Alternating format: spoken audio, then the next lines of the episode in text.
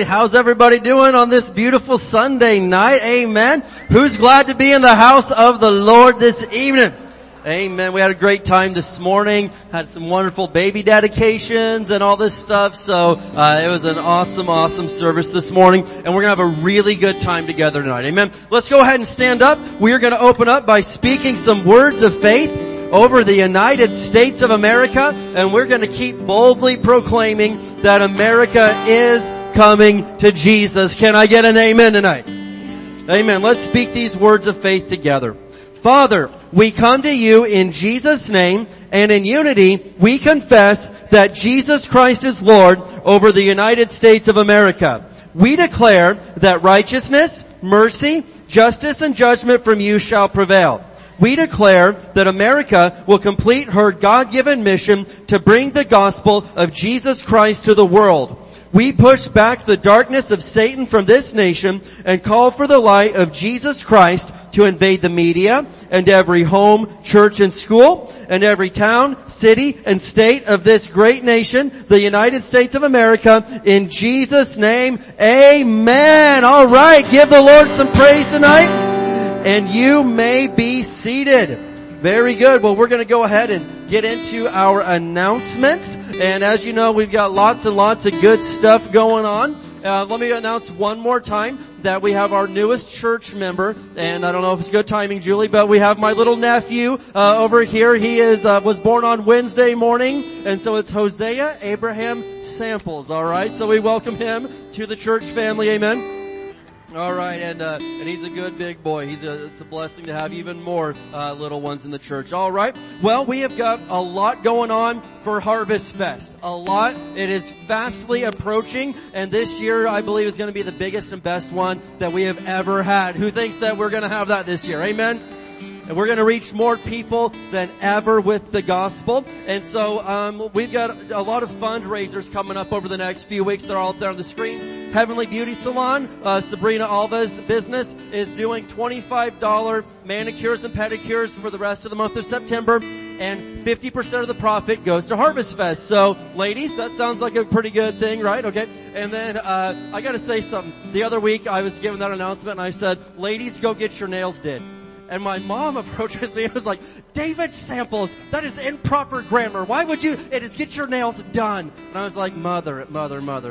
I'll explain someday, but it's a long story. It's from the early 2000s. You'll get it someday. All right. Anyway, so ladies, get your nails did. And then Krispy Kreme donuts. We're going to be selling Krispy Kreme donuts. And there, you can order those back there. I'm not sure the details on that, but order them at the info booth. And I mean, come on, who doesn't like Krispy Kreme? That's good for you. It's good for you. Well, maybe it's not, but it's good for the soul because it makes you happy. And then the yard sale is on the 24th of September. And if you've got donations, Desiree, they can see Desiree or Casey regarding your donations. Amen. And so get the information from them on that. Then Carl's Jr. is doing a fundraiser for us on the 25th. You just got to have the flyer in hand when you go there, and then they'll donate, I forget, but a portion of the profit to Harvest Fest. Then there's going to be a wonderful spaghetti dinner on October the 9th, right after the morning service. And so, hey, you were probably going to go out to eat anyway. Why don't you just get it from here at church and take it on home? And all the profits will go to Harvest Fest. And now the biggest thing that you need to do is bring in candy. We've got to have candy. The goal is to get 1,500 bags to pass out to kids. So the first 1,500 kids get a bag of candy. And I don't believe that God is chintzy. You know, I heard somebody say, He is El Shaddai, not El Chipo. And so what we're going to do is we're going to fill these bags up with candy. We're talking about the good stuff, right? And so we want bring in candy. We want to take care of these kids, give them wonderful bags of candy so they could say, hey, I had a better time at church than I did when I was out there on the streets trick-or-treating. Amen? And so that's the goal. So we got the two boxes back there. One is for youth group. One is for children's church. It's a competition. Whichever group brings in the most candy wins. And the biggest thing they win is bragging rights for the next year. And that's a big thing, even though the Lord frowns upon bragging. In this case, we're encouraging it. because it'll get us candy, all right? So we got all that going on. And then finally, just to kind of give you a heads up, about a 9-month heads up, we are planning a missions trip to Honduras in June of 2023. And if you remember, Ron and Annette Thiessen were here with us a couple of weeks ago. They're our missionaries. They live there full time. They're running a Christian school and all sorts of really great things. And so we're going to get, it's open to really, any of the church members here, but it's going to be tentatively, all right, approximately June 15th through the 21st of 2023. And we'll get more details as we start approaching that. But the two biggest things I've had people ask me, where do I start? Well, first, you need to get your passport if you're interested. That's the first step to any of this, is getting your passport. And the approximate estimated cost of the trip would be around $1,500. That, of course, we'll see what airfare is at that time. And, hey, maybe it could even be cheaper than that. So either way, God's not afraid of the price. He'll still get you down there, right? So, if it's on your heart and you know the Lord wants you to go on the trip, then praise God, release your faith, and you're going to go. And it's going to be awesome, and God's going to use you in a great big way. Amen? All right, well, that's what I've got for tonight and the announcements. But it is time for our Sunday night tithes and offerings. Who knows what time it is now? Yes, let's have Pastor come on up. He's going to do our Sunday night tithes and offerings, and it is happy time because God loves a cheerful giver. Amen. Say God loves a cheerful giver. They sad. He loves a fearful giver. What kind of what? Oh, you get that was religious translation. He loves a what kind of giver? I can't see too far away with these glasses on. Let me take these off so I see closer. One cheerful, two cheerful. I'm kind of giving a smile test right now to see. Barbara, are you smiling? Cheerful giver. Casey, you smiling? Cheerful giver. Amos? Cheerful giver. All right. Hope your hands need an envelope for your tithes, your offerings, and open up your Bible to 3 John verse 2. 2. And I want to remind you, we're having our transitioning service on October the 2nd to lay hands on Pastor Dave and Pastor Katie to officially pass the mantle, pass the baton to these guys that already run it anyway, but pass them that, and then there'll be things take place this Sunday morning, October 2nd. If you are here, it's going to be a wonderful, wonderful time. Okay, 3 John 2, Beloved, I wish above all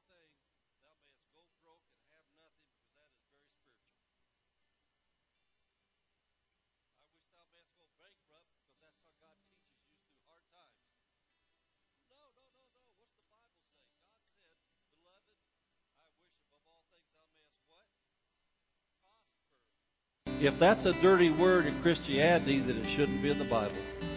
But God's the one who put that in the Bible. He said he wants us to prosper and be in health, even as see how much Facebook garbage you can read. See how much Twitters you can do. Even as what? Your soul prospers. God equates your spiritual life to your material prosperity. Amen? He said, even as your soul prospers. And that word prosper there comes from a Greek word, eudo, and it means to help on the road or succeed in reaching. To help on the road or succeed in reaching. And what that means is this. Our life is a journey. Our life is we're coming through life and we're growing and growing and growing. Our destination's heaven. Between the time we're born again at the time we get to go to heaven, there's a lot of travel spiritually we will take, a lot of things we will do. And God said that on that road, it's His will for us to prosper. And prosper, one definition is, it means to cause to succeed, especially economic success. Especially economic success. And prosperity covers a lot of things. You want your family saved. Amen. You want your kids to do good. You want things to go right for your family. That's what God said. On the road, I'm going to help you. Your kids will do good. Amen. things will be taken care of. It said, even as your soul prospers. And, you know, there's a phrase I've been using lately. I think the Lord just put it in my heart a few months ago. We can't be weekend warriors. God's army is full time. When you're in God's army, you're in it. And He expects you to prepare every day, every day, every day. Battles come every day, and you got to be ready every day. Opportunities come. I was talking to Ernest over here a while ago about my own life. Back in 1979, I knew I needed to get right with God. I wasn't raised in a Christian family, and I got saved when I was in high school, so I knew what it was about. And then I walked away from God, and when I was 28 years old, I just started knowing it's time to get right with God again. And so there was a church in the neighborhood, so I went to that church 5 Sundays in a row. I went to the altar 5 Sundays in a row to get saved, and I don't even think the preacher was saved. 2 different preachers. I talked to him. I said, I need to get right with God. Will you pray for me? Now, they just kind of, you know, walked away from me. They didn't know what to do. And so I praise God to have a good church where anybody in this church knows how to lead somebody to Jesus. Anybody in this church can help anybody, and not just the preacher to do it. But we need to know that you need to have a healthy soul. You need to be spiritually healthy. When you do, God will take care of the rest. Amen, amen, amen. All right. Well, let's make our financial faith confession. We'll bring our tithes and our offerings up to the altar. We'll worship God with it. And how many more cheerful givers do we have? Amen. I think we need to push smiley face on the emoji thing. Let's stand up, smiley face. Oh, there she is. Wow. Picture's worth 1,000 words. She got it right on her shirt. That's Mrs. Cheerful. Let's give a hand for Mrs. Cheerful. All right, let's make this financial faith confession together.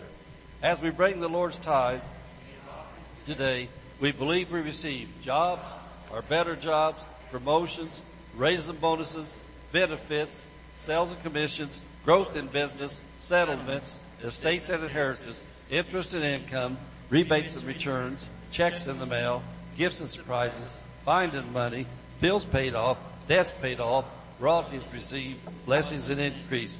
Thank you, Lord, for all my financial needs. I have more than enough to take good care of my family, give generously into the kingdom of God, promote the gospel of the Lord Jesus Christ. Amen.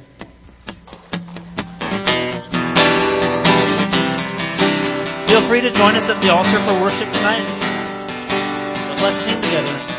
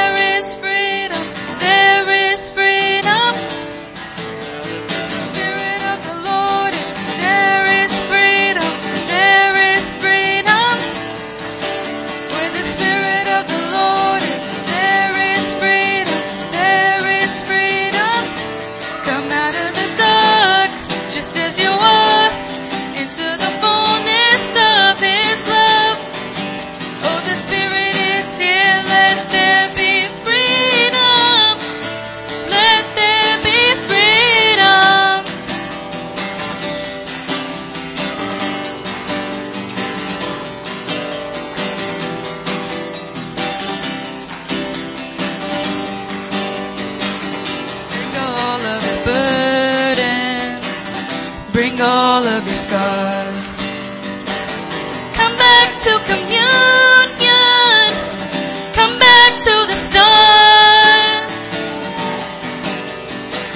out into wide open spaces, graces waiting for you. Dance like the weight has been lifted, graces waiting. Where the Spirit of the Lord is, there is freedom, there is freedom.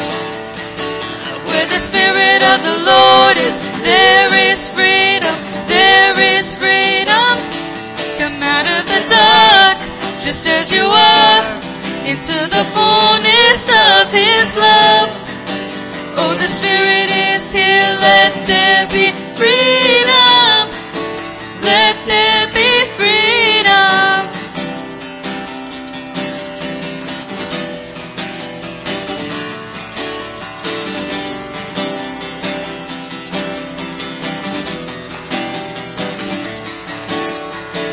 Will fall, prisons shake at the sound of Jesus' name. Lives made whole, hearts awake at the sound of Jesus' name. Chains will fall, prisons shake at the sound of Jesus' name. Lives made whole, hearts awake at the sound of Jesus' name. Chains will fall, prisons shake at the sound of Jesus' name. Lives made whole, hearts awake at the sound of Jesus' name.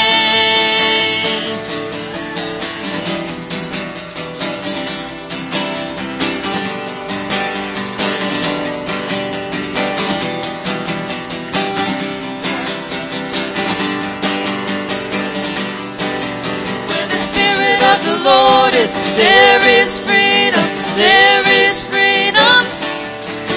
Where the Spirit of the Lord is, there is freedom, there is freedom. Come out of the dark, just as you are, into the fullness of His love. For the Spirit is here, let there be freedom, let there be freedom.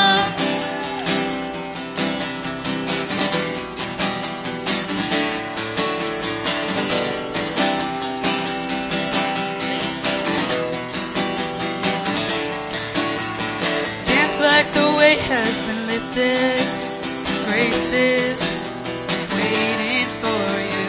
Dance like the weight has been lifted, grace is waiting.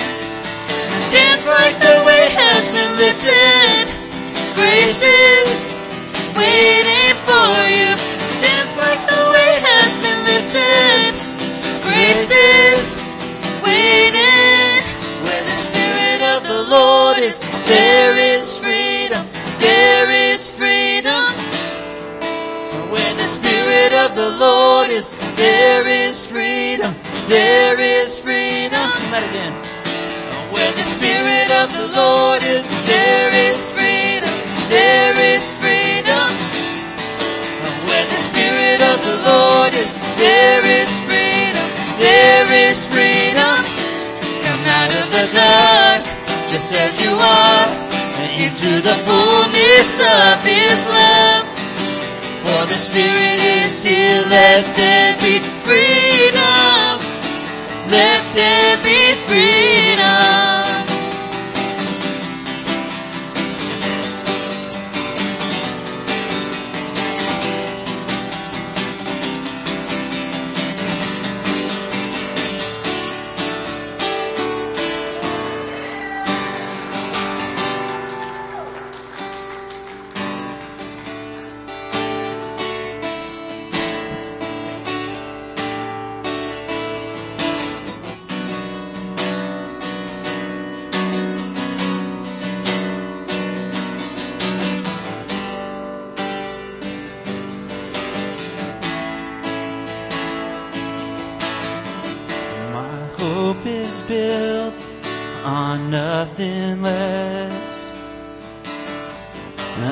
Jesus' blood and righteousness. I dare not trust the sweetest frame, but wholly trust in Jesus' name. Let's sing Christ alone. Christ alone, the cornerstone, the weak made strong, in the Savior's love. Through the storm, He is Lord, the Lord of all.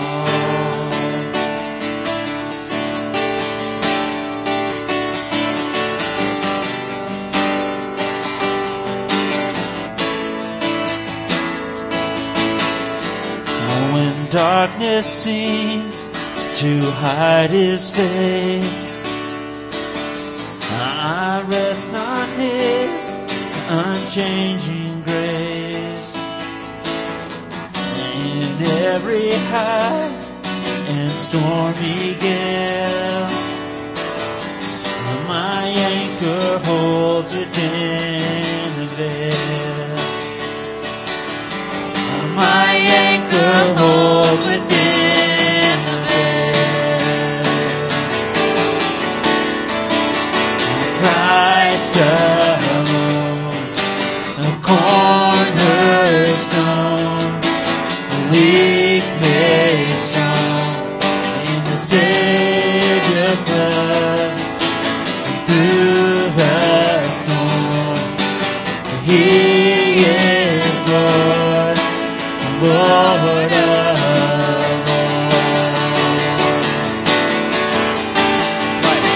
Christ alone, the cornerstone, the weak made strong, and the Savior's love. Through the storm, He is Lord, Lord of all.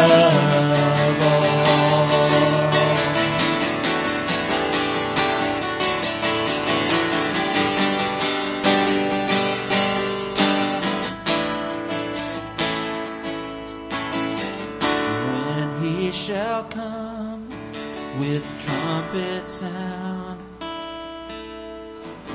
oh, may I then in Him be found, dressed in His righteousness alone. I faultless stand before the throne. Let's just raise our hands and raise our voices. Christ alone, a cornerstone, a weak made strong, in the Savior's love. Through the storm, He is Lord, Lord of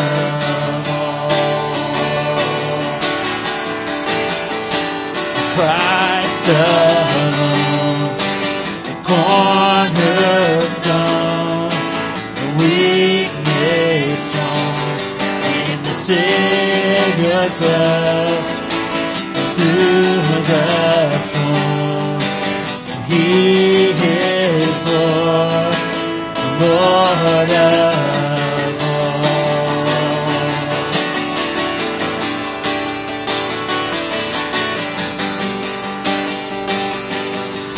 last time, let's sing When He Shall Come. When He shall come with trumpet sound, oh, may I then in Him be found, dressed in His righteousness alone. Faultless stand before the throne. Let's sing it out. Christ alone, a cornerstone, a weak made strong, in the Savior's love. Through the storm, He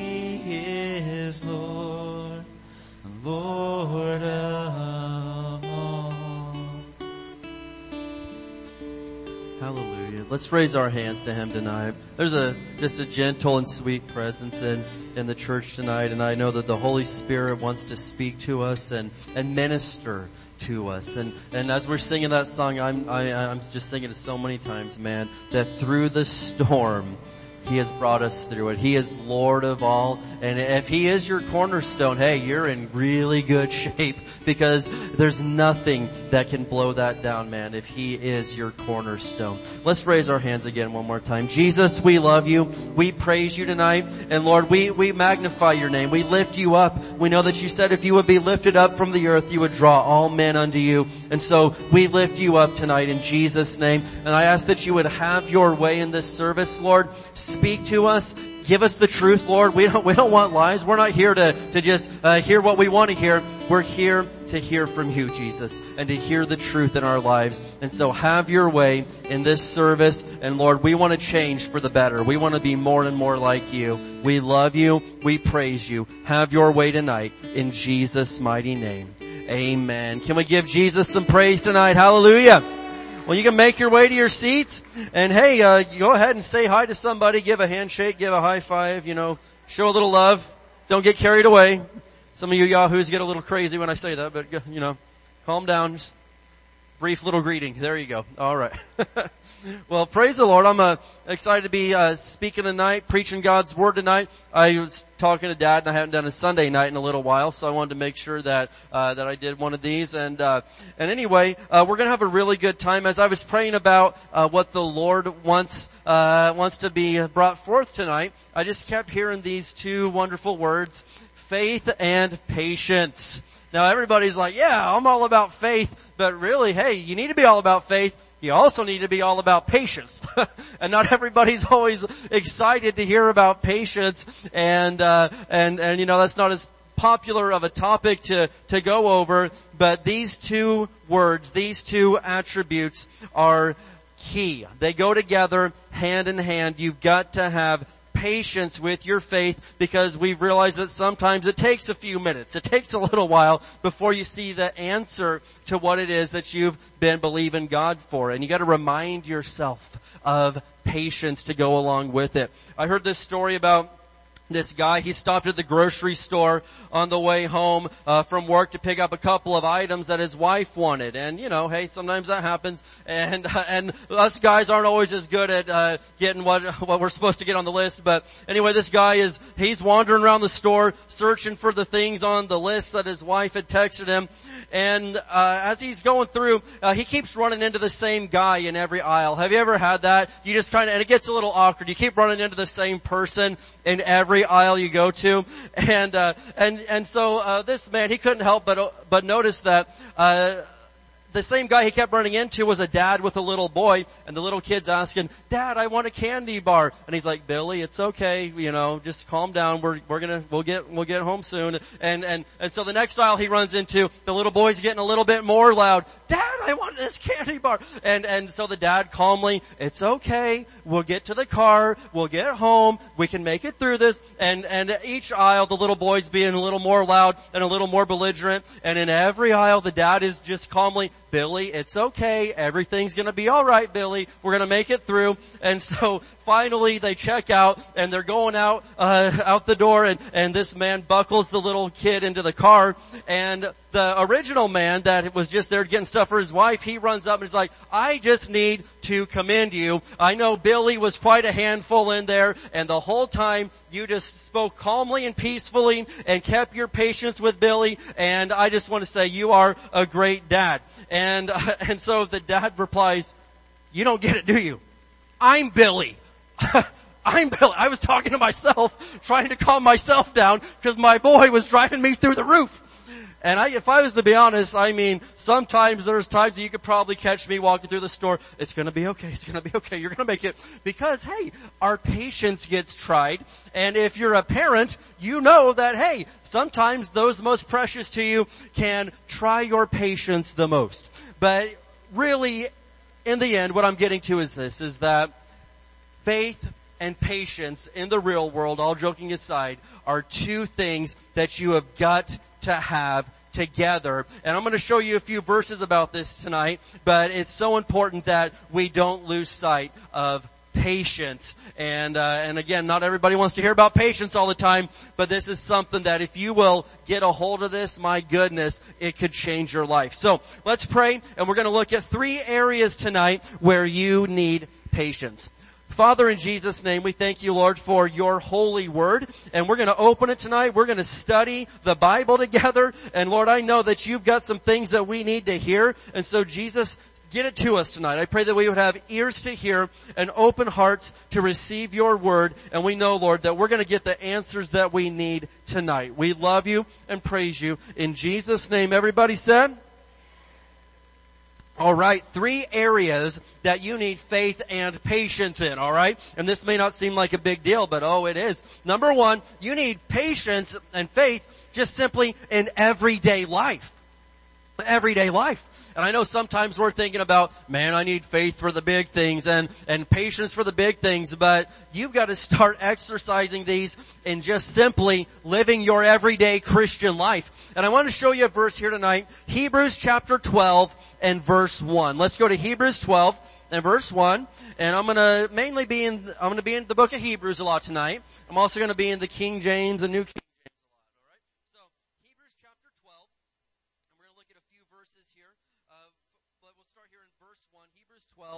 Verse 1 in the King James, and maybe this is a familiar verse to you, but check this out. There is a couple of really important things that we need to get out of this. So Hebrews chapter 12 and verse 1, it says, "Wherefore, seeing we also are compassed about with so great a cloud of witnesses." Now, what's the cloud of witnesses that he's referring to? This is talking about those that have gone before us. The Christians that have gone before us in the faith, they are a crowd of witnesses that are getting to observe from heaven what it is and how you are running your race down here. And so check it out. It says, "Let us lay aside every weight and the sin which does so easily beset us." And here it is. "Let us run with patience the race that is set before us." Let us run with patience the race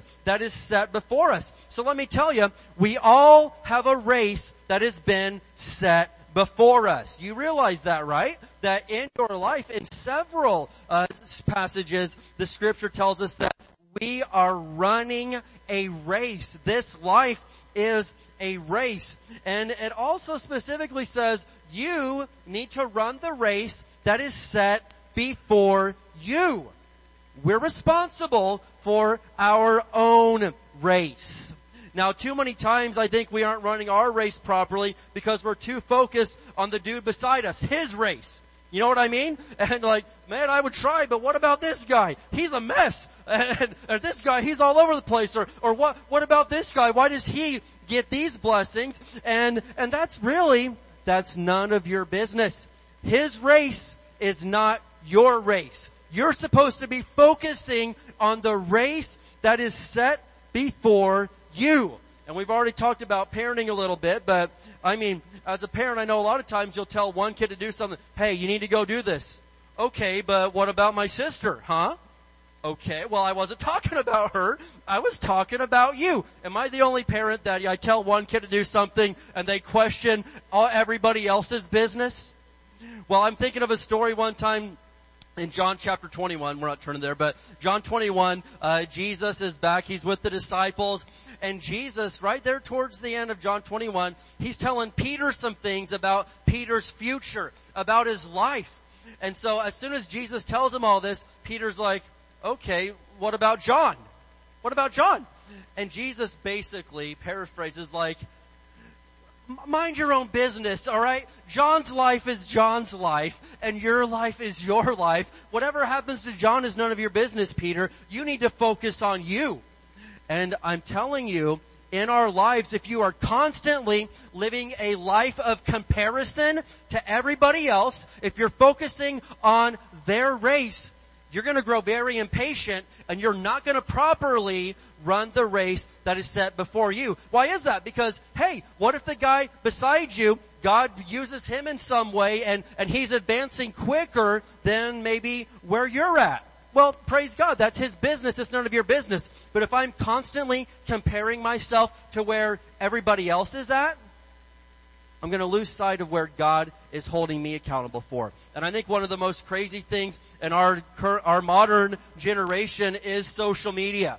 I thank God that I grew up in the 90s with Nickelodeon and not social media. Come on, yeah, seriously. I mean, Animaniacs, that was enough to just blow my mind. It pinky in the brain, that's what I needed. But I'm thinking about, man, these guys, it's a dangerous thing, and and you look at the depression rates and the suicide, it's all just really the last several years gone up, and I think that it's a contributing factor from social media, because most people on social media, they're putting their highlight reel. They put a filter on that picture, they crop it, they hit it from just the right angle, and you are only seeing their very best moments.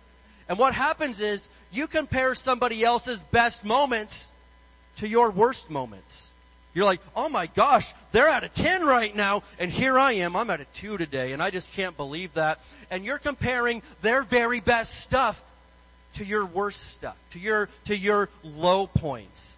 And what happens? Well, you start focusing on their race, and I'm not where I should be at, and I'll just quit, and I'll just go this direction, and I'll just totally change races altogether, and it is a dangerous thing. I'm not responsible for your life. I mean, in a certain extent, you know, being pastor here, that yeah, I give an account for your soul, my dad, and I give an account for your soul according to Scripture. But in the end, you have the right to do whatever you're going to do. And you are responsible for your own life, and I'm responsible for mine. And if I'm too busy comparing my race to everybody else's, I'm going to get myself just in a real mixed up situation. And so if you're further advanced in life than me, praise God, good for you. I'm just going to focus on my race. You got more money? That's fine. Praise God. That's where God's got you. That just because you're doing better in an area than I am, that doesn't mean that, you know, I'm a loser and that I just better quit it all. It just means that, hey, this is where God's got me right now, and I'm going to focus on where I'm at, right? And so quit comparing your race that you're running to everybody else's. And you got to know that the race that we're running, that's been set before us, it's a marathon. This isn't a sprint. This isn't a quick, I don't know much about running. This isn't a 40-yard sprint or something. I mean, this is the 26-mile marathon. You better pace yourself. And if you're too busy just trying to keep up with the Joneses instead of trying to keep up with what Jesus told you to do, you're going to run out of steam really, really quick. And I recognize that we do live in a very fast-paced society where patience, you know, there's an old saying that patience is a virtue, and that's a good thing. But listen, we live in such a society where we are used to getting things really, really quickly. Have you noticed that? And maybe you haven't, but we are used to getting things really, really quickly compared to people throughout most of the history of the world, and even people in other countries right now. And you need to, don't let that come into your life, you know. Just because you want to get your cheeseburger in 3 minutes, that's good, you know. Praise God for Wendy's, but listen, sometimes there's things that you're praying for, and it may not happen in 3 minutes. But that doesn't mean you just blow the whole God thing up and, oh, they don't work, man, it don't work, I know better than that. No.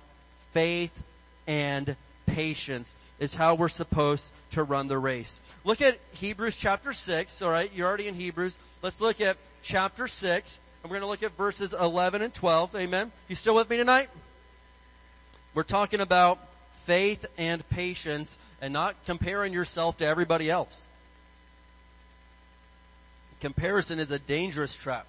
Hebrews chapter 6 and verses 11 and 12, and we'll do this in the New King James. It says, and we desire that each one of you show the same diligence to the full assurance of hope until the end. All right, we're sticking with this until the end. But look at verse 12, that you do not become sluggish, but imitate those who through what? Faith and patience inherit the promises. How is it that we inherit the promises? It is through faith and patience we inherit the promises. Oh, what are the promises? Well, that's a long thing to talk about right there, but I can tell you this much. The promises of God include safety for you and your family, provision for your life, salvation, healing, peace, joy. There's hundreds, there's thousands of promises of God in the Bible if you really want to get down to it, but it takes faith and patience to inherit the promises of God. And as I've been raised in church and lived the Christian life for a very long time, I've seen so many Christians that have tons of potential. I mean, God has gifted them, God has called them, God has big plans for their life, and God wants to do something great through them, but they just don't have the faith and patience to live a consistent Christian life. And really, one of the biggest things that I can admire in anybody is simply living a stable, consistent Christian life. So people are thinking about, man, I got to preach to millions, and praise God, man. If God has you do that, thank you, Jesus. But really, I admire people so much that they receive Jesus into their heart. They become a disciple. They make a commitment to Jesus. They make a commitment to the Lord and to church, and they just live a stable, consistent Christian life every day. And you think about Daniel in the book of Daniel. It may not seem like at first we ended up knowing some great things about him, about the lion's den and all that stuff. But what got him in the lion's den is that he was just basically living a boring life. Every single day he did the exact same thing. He basically ate the same food every day. He prayed to God 3 times a day, kneeling in his bedroom, facing towards Jerusalem, and did the same thing day in and day out. And to the average person, consistency seems really, really boring. You're like, man, I want an adventure. I want to do something wild and crazy today. And really, the most successful people that I know just got really, really good at doing the same things over and over again.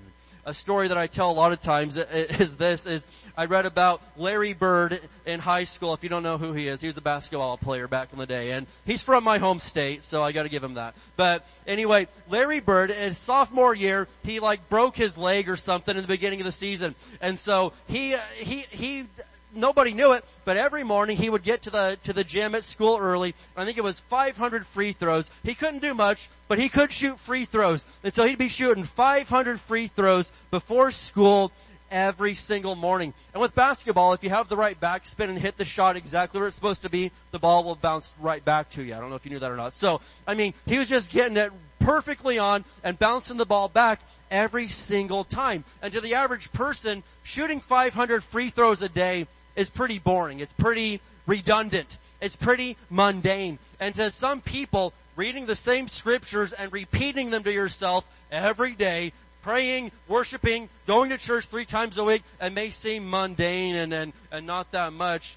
But in crunch time, in the heat of the battle, I want the guy on my team that's been doing exactly what he's supposed to do day in and day out, even when nobody was watching. And so his basketball team made it to the state sectionals, and his team, they put him in the 4th quarter, and everyone's like, Larry? Old Larry? Why'd we put him in? Well, he grabs a rebound and gets fouled and goes to the free throw line, and everyone's like, oh, we're done for now. He hasn't touched a basketball in 3 months. And what they don't realize is he's been playing more than he's ever played, just doing the same thing over and over. And so he gets up there, boom, hits both free throws like it's nothing, and the crowd goes wild, and everyone's like, it's a miracle that he even hit those. It wasn't a miracle. He was just doing what he did every single day. And as a Christian that is running your everyday life with faith and patience, people are going to start seeing results in your life. They're going to start seeing answered prayers, and it's incredible. It's mind-blowing. It's a miracle that they're getting these results. And you're going to be like, It's really not that mind-blowing. This is just what I do every day. I wake up and read my Bible. I praise God. I pray. I go out and give the devil a nightmare of a day every day. It's no surprise to me. This is just what I do. Y'all ought to be a little excited on Sunday night. It's been a long day, but come on, listen to me now. Listen. When you are just doing the basics and running your race, other people are going to be shocked when your life is incredible, but you're not going to be shocked. You knew it was coming. You were just doing what it takes to get there. And so, again, it takes patience because you don't always see the big picture in the end. I was talking to somebody this morning that they were looking back on their life, and they're like, I see it now that God led me here, and God did this, and God did that. And I'm like, yeah, it's like a connect-the-dot picture. At the time, when you're in preschool connecting the dots, you don't see, you know, what's going on. But at the end, you can see how this dot led to that. And in the end, you put it all together, and you've got a beautiful picture on your hands, depending on your art level in preschool. But at the same time, you know, in your life, you'll look back and see all the little things that God did along the way. When you connect the dots, maybe you didn't see it at the time, but in the end, you're going to see like, wow, God is good to me. He is so good. I never would have thought it in the beginning. And why is it that God doesn't just show you the full picture right now? I mean, I know some people are like, I wish God would just hurry up and show me what the, you know, what the promised land is, what the end result is. Well, if God gave you your full blessing where you're at right now and just gave it all to you all at once, I know this much, speaking for me, I wouldn't be mature enough to probably handle all of it, especially when I was 20 years old or something. If God had just laid it all in my lap at 20, I would not have been mature enough to handle the fullness of God's blessing on my life. And I know this much also, if God just gave it all to you right now, most of us would not be mature enough to appreciate it like we should. When we have faith and patience, and we've had to stand in faith and be patient for some things, listen, I'm just telling you, you begin to appreciate some of those things a little bit more, at least in my experience. And I know that if God just dumped it all on you all right now, no, you wouldn't, you're not ready for it. That's why it's one step at a time. Psalm 37 says, the steps of a good man are ordered by the Lord. And I believe that God leads us in steps. One step at a time. And if you handle this step, okay, let's move on to the next step. And all of us are always looking for some big giant leap. And usually the Lord's leading you in steps, one step at a time. And as you learn that, it's a beautiful thing. You begin to appreciate where you were at each step along the way. Faith and patience. Amen.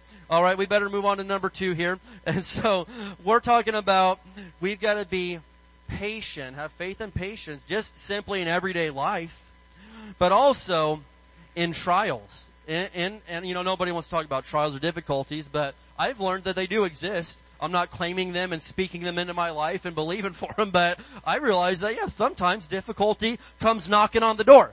And we have got to have faith and patience. So look at James chapter 1. Can we do that?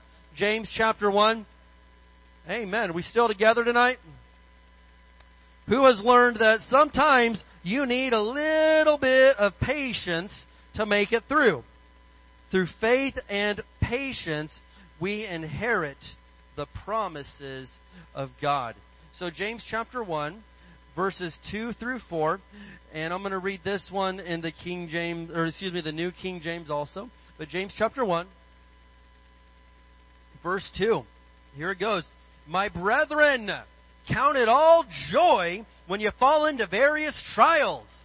Well, that goes against everything that's in my instincts.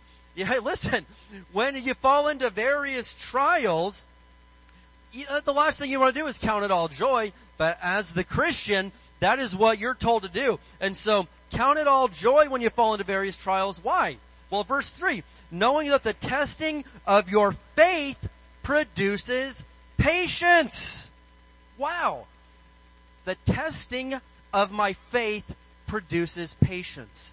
And if you, there it is again, these two words in the same verse. And as you go throughout the New Testament, especially the epistles, you keep seeing these two words pop up together in the same verses together. And so the testing of your faith produces patience. Verse 4, but let patience have its perfect work, that you may be perfect and complete, lacking nothing. And so that word that the King James renders perfect, really it means mature. And so as we let patience have its way in our life, we begin to mature in the Christian faith. And I'll tell you this much.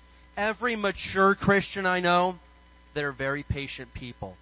I don't know anybody that I would label as a mature Christian that is extremely impatient and can't wait for anything. It is an epic sign of maturity when you are a patient person. And when you don't get the answer overnight, you don't give up and say, oh, forget it. No. Mature Christians are patient people. And I've stayed in faith on some things for years at a time.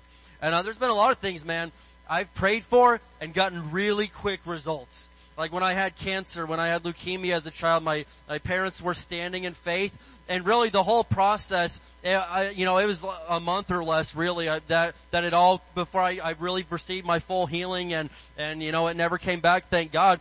And I know sometimes though, you may get a bad medical diagnosis and report, and you stand in faith for a little while, but that doesn't mean that God's any less powerful or that the work isn't taking place in your body. It just means that I'm going to stand on God's word, and I am going to see the end result out of all of this. Amen. And I was just talking to a guy this morning. This kind of caught me off guard, but guy comes up to me after church, an older man, and he told me that I prayed for his eyesight a little while back. To be honest, I don't remember that, but I guess I did. I pray for a lot of people, so sometimes I can't remember every single person. And so he's like, you're not going to believe this. And, my dad taught me when someone says that, like, try me. I'm a believer, so I probably will. Anyway, so he's telling me that we prayed for his eyes a while back, and apparently he had pretty much completely lost vision in one of his eyes. Well, we gave him a Bible verse to stand on, and lo and behold, he stood on that verse. He's been reading it and quoting it every day. He woke up this weekend and his eyesight was 100% restored in this eye. And I'm like, wow. Praise God. I mean, not surprised because, hey, we pray for people and give them scriptures expecting that it's going to work. And so he was just so excited and happy. And listen, God's word works. Now, sometimes you pray for someone and they're just an instant manifestation, gift of the Spirit of healing, and it just happens right away.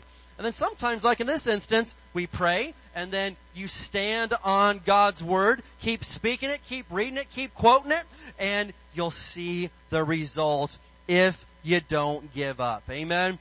All right, and so let's look at Isaiah 55 and verse 11. Are you glad you came to church on a Sunday night? This is better than Sunday night football. Yeah? All right, thank you. Thank you. Isaiah 55 and verse 11. Praise the Lord. Isaiah 55 and verse 11. And this is a wonderful verse that you need to know. Isaiah 55.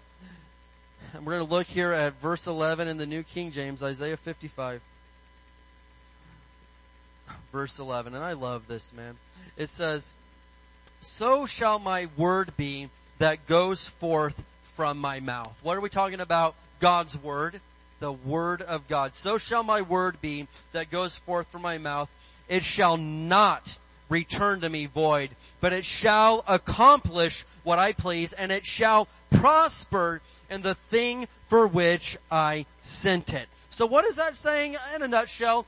God's word never fails. It will not return unto him void or empty or powerless. He said it will always accomplish what I send it forth to do, and it will prosper in the thing for which I send it. And so you have got to get the revelation in your heart that God's word never fails. I don't know, man. I've had some failures. Well, yeah, man. I've failed a lot of times on my end, but God's word has never, ever failed me, ever. And one thing that you've got to watch out for is, you know, we're talking about the Word of God. It's like a seed. And whenever you plant that seed into the ground, you gotta water it. You gotta mix faith with that seed. Amen. Faith with God's Word, that is watering the seed. And one thing that about seeds is this, is you plant it, and for most things, you don't just instantly see green pop up out of the ground as soon as you put the seed in there. But what's happening is, if you are watering that seed, if you're taking care of that seed, there are things happening beneath the surface that are incredible. There's roots going down. There's nutrients being absorbed. There's growth happening all beneath the surface before you ever see it pop up out of the ground. But if you will leave it there and just let nature take its course, keep watering it, let God have it, check it out, eventually you see something sprout up out of the ground. And after a while, man, depending on what you planted, you could have, you know, an awesome, you know, plant on your hands, or you could have a tree, whatever it is. But the thing is you planted the seed, and you let it get watered, and you let it all happen beneath the surface. And so what I'm trying to get at is this. So many times I see somebody plant the seed of God's Word. You know, say we're praying for their finances, just for an example. And so we give them some scriptures. How about Philippians 4:19? My God shall supply all of your needs according to His riches and glory in Christ Jesus. And so they get this verse. They plant the seed in the ground, so to speak. And they're like, you know what? Yeah, I believe that God's going to supply all my needs. It's God's coming through, and whatever this financial situation is, God will supply the need. The seed has been planted. Now what do? You water it every day. But what some people do is 2 days later, when Elon Musk didn't knock on their door and write him a check for $1 billion, what do? They dig the seed up. Oh, we're never going to make it. Oh, this ain't working. Oh my gosh, I feel like it's never gonna happen. Well, what happened when you did that? You dug the seed that you planted out of the ground is what you did.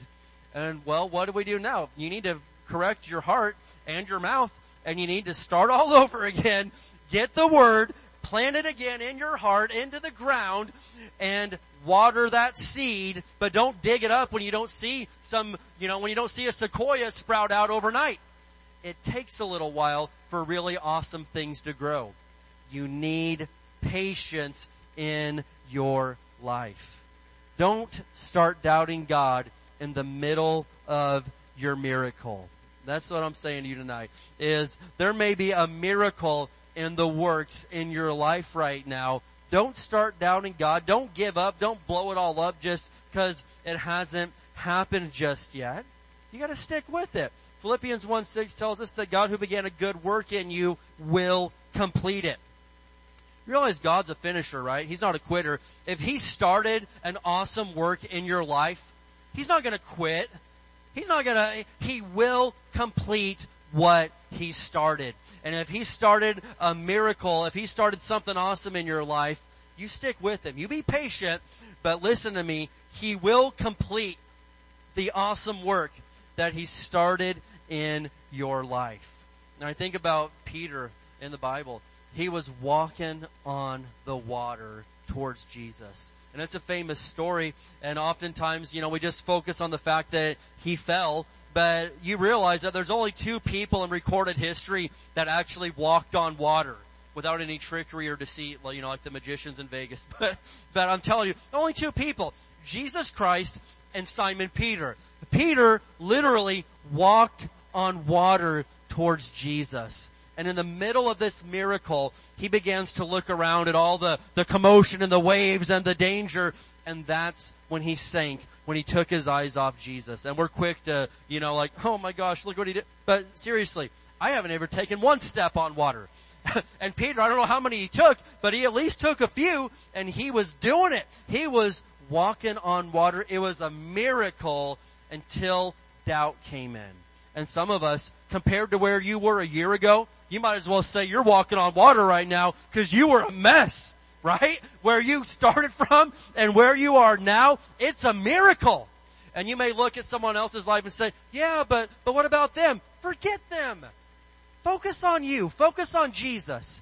faith and patience. And so if you would just keep your eyes on Jesus, quit doubting, keep your eyes on him, and realize that you're in the middle of a miracle in your life right now. God is doing something awesome. And in the end, when you connect all the dots, you're going to see a beautiful picture. But don't quit right now. And don't dig up the faith seed that was planted. Guard your words. It's a beautiful thing when you see what God has in store for you. And so we're talking about faith and patience. Number one, you got to be faithful and patient just in everyday life. Number two, you got to have faith and patience even in the trials and difficulties. And number three, faith and patience with other people. With other people. And who realizes that sometimes other people can be difficult to your patience? Maybe parents, right? You got kids. You know what I'm talking about. We know who you are. But really, you know, it takes patience even with other people. And I know that maybe you're believing God for a relative to finally receive Jesus. You're believing God for somebody else to get it, for the eyes of their understanding to be enlightened, as Paul said, and for them to finally see what it is that you see about Jesus. But you've got to continue to have faith and be patient with them. I want to look here at Galatians 6 and verse 9. We used this verse this morning, but we're going to use it one more time tonight. Galatians 6 and verse 9 in the King James.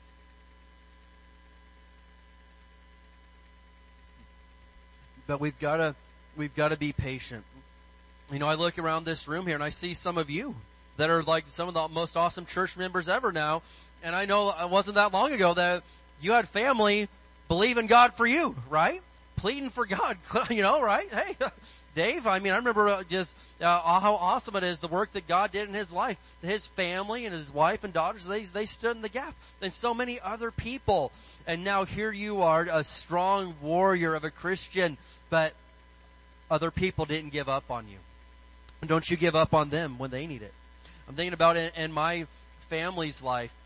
You know, we're not a lot of Christians in the Samples family. I look, some people come from long, beautiful lines of the Christian faith, and on my mom's side, you know, we can trace our roots back to the 1500s, and there is just awesome Christians, you know, through there. My 10th great grandpa came over on the Mayflower, and so he was all about the faith and all this wonderful stuff. But you know, on my dad's side, it wasn't that way. There's not a long line, but there was an awesome lady who was my great grandma, and she loved Jesus with all of her heart. And she went to the Baptist church in Indianapolis, and she would take dad as a kid and everything. But you know a little bit of dad's story, that he ended up walking away from the Lord. And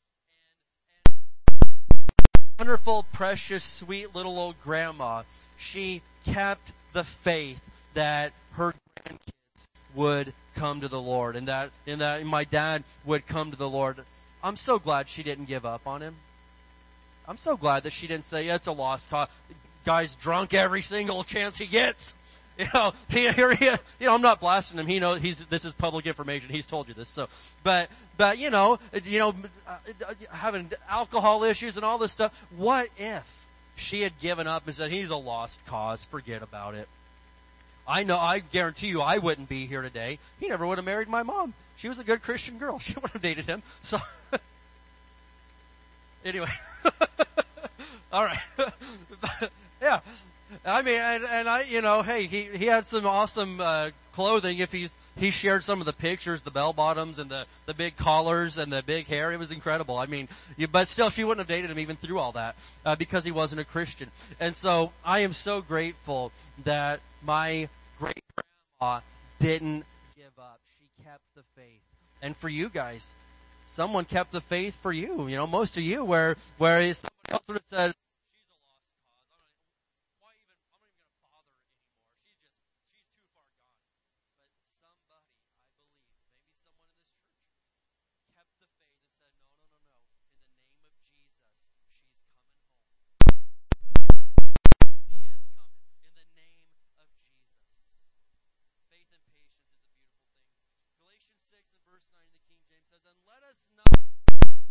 in well-doing, for For in due season we shall reap if we faint not. If we don't give up. In due season we shall reap if we faint not. Well, you know, everyone wants to know, when is due season? Well, it's not a written date on the calendar. I wish that it was. But we don't know. God knows what season is, but I know this much, that season is a real thing. It does exist. And sometimes season happens quicker than other times, but either way, I'm not going to give up and say that it's never happening.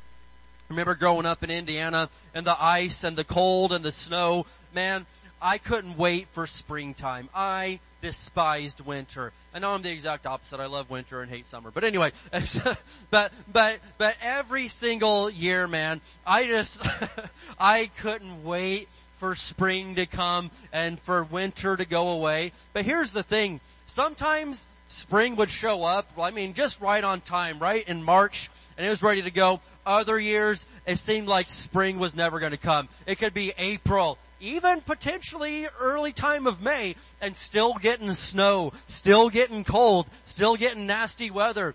But the truth of the matter is this, as much as I hated that, I always knew that spring was going to come. It is a real season. It does exist. I didn't think, oh, they're just making that up. Spring ain't even real. It ain't ever going to come. No, it came. And I'm telling you right now that there is a due season in your life, and it will come, and you will reap in due season if you faint not, if you don't give up. It takes faith and patience to get the promises of God. I'm going to show you one final verse tonight, one final verse. Hebrews 10, verses 35 and 36. Hebrews 10, 35 and 36. Have we had a good time together tonight? Praise God. Hallelujah. Hebrews 10, verses 35 and 36. And I'm going to read these ones in the NLT. But I know that the Lord's been trying to get your attention tonight. And man, maybe you needed a little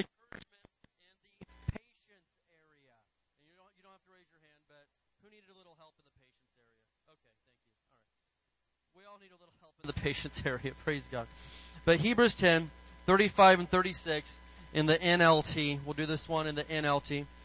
It says, so do not throw away this confident trust in the Lord. Remember the great reward it brings you. Now get this.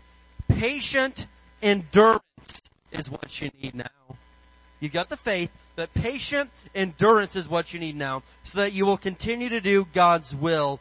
Then you will receive all that He has promised.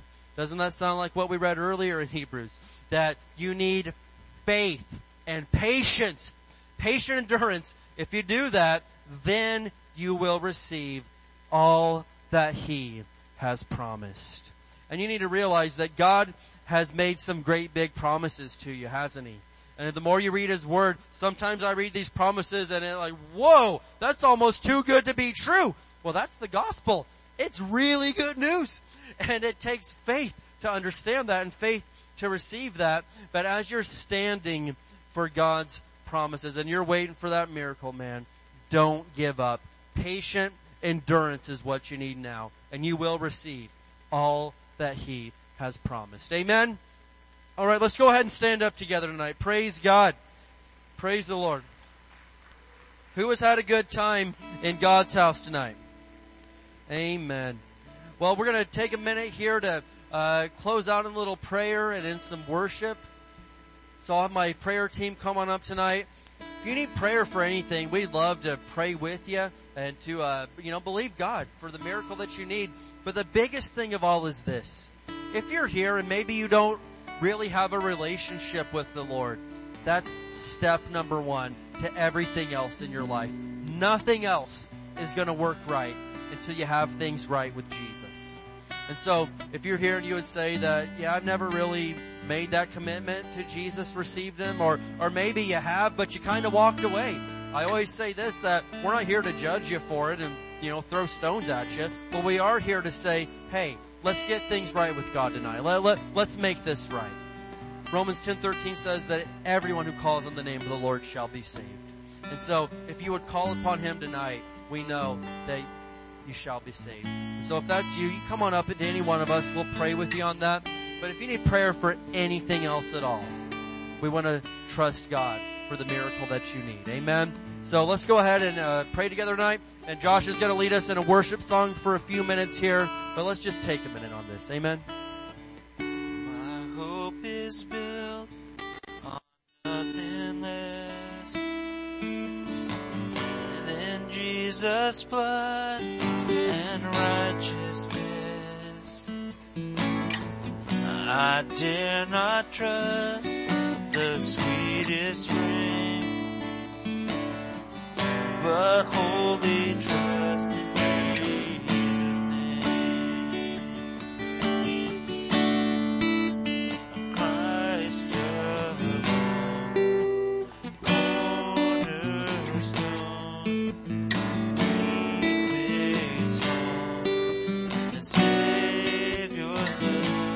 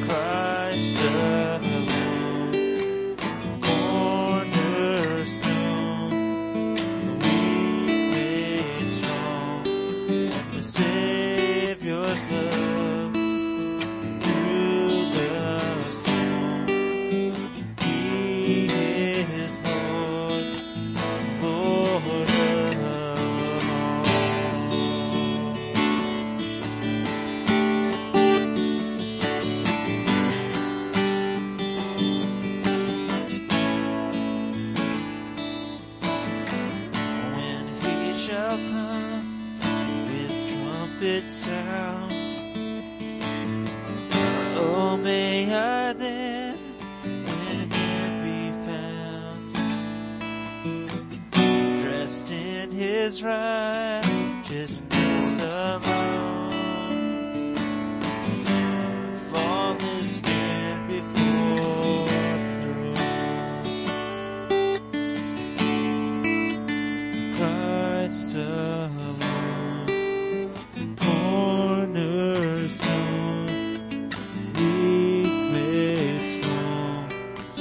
Savior's love through the storm.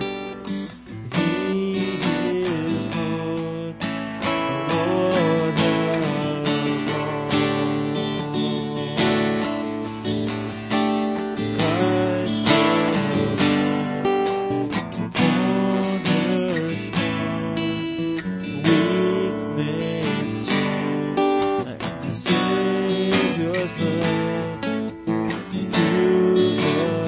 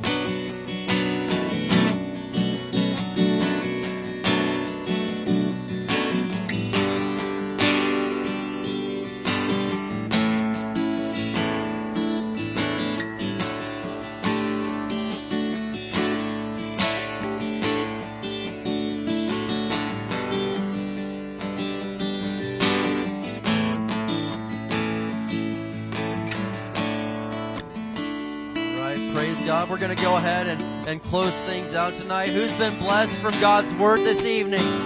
Hallelujah. Yes, amen. Faith and patience inherit the promises of God. And so you keep standing in faith, and you're going to see some great things happen in your life in Jesus' mighty name. Amen. Let's go ahead and close out in prayer tonight. Then we'll speak some words of faith over Barstow, and you can be on your way. Amen. Father, in Jesus' name, we thank you, Lord, for what we've seen in the Word of God tonight. And Lord, we know that, yes, you have good plans. You've got good things in store for us, but we realize that if we just keep giving up and not having patience, Lord, we're never going to fully see that. And so we thank you that through faith and patience, we shall inherit the promises of God. We love you, and we ask that you would use us this week to be the light of the world. And we think that every family, every individual, every person here tonight is blessed this week. Your angels surround us and protect us everywhere we go. And we thank you, Jesus, that you're using us. We love you and praise you. In Jesus' name, everybody said, all right, let's go ahead and speak some words of faith. We declare that Barstow is a blessed city. Our families are blessed. Our schools are blessed. Our churches are blessed. Barstow is healed. Barstow is prospering. Barstow is safe. Barstow is strong. Barstow is surrounded by the walls of God's salvation. Barstow is full of love, joy, and peace. Barstow is full of the glory of God. Barstow is coming to Jesus. Barstow is saved. In Jesus' name, amen. See you Wednesday.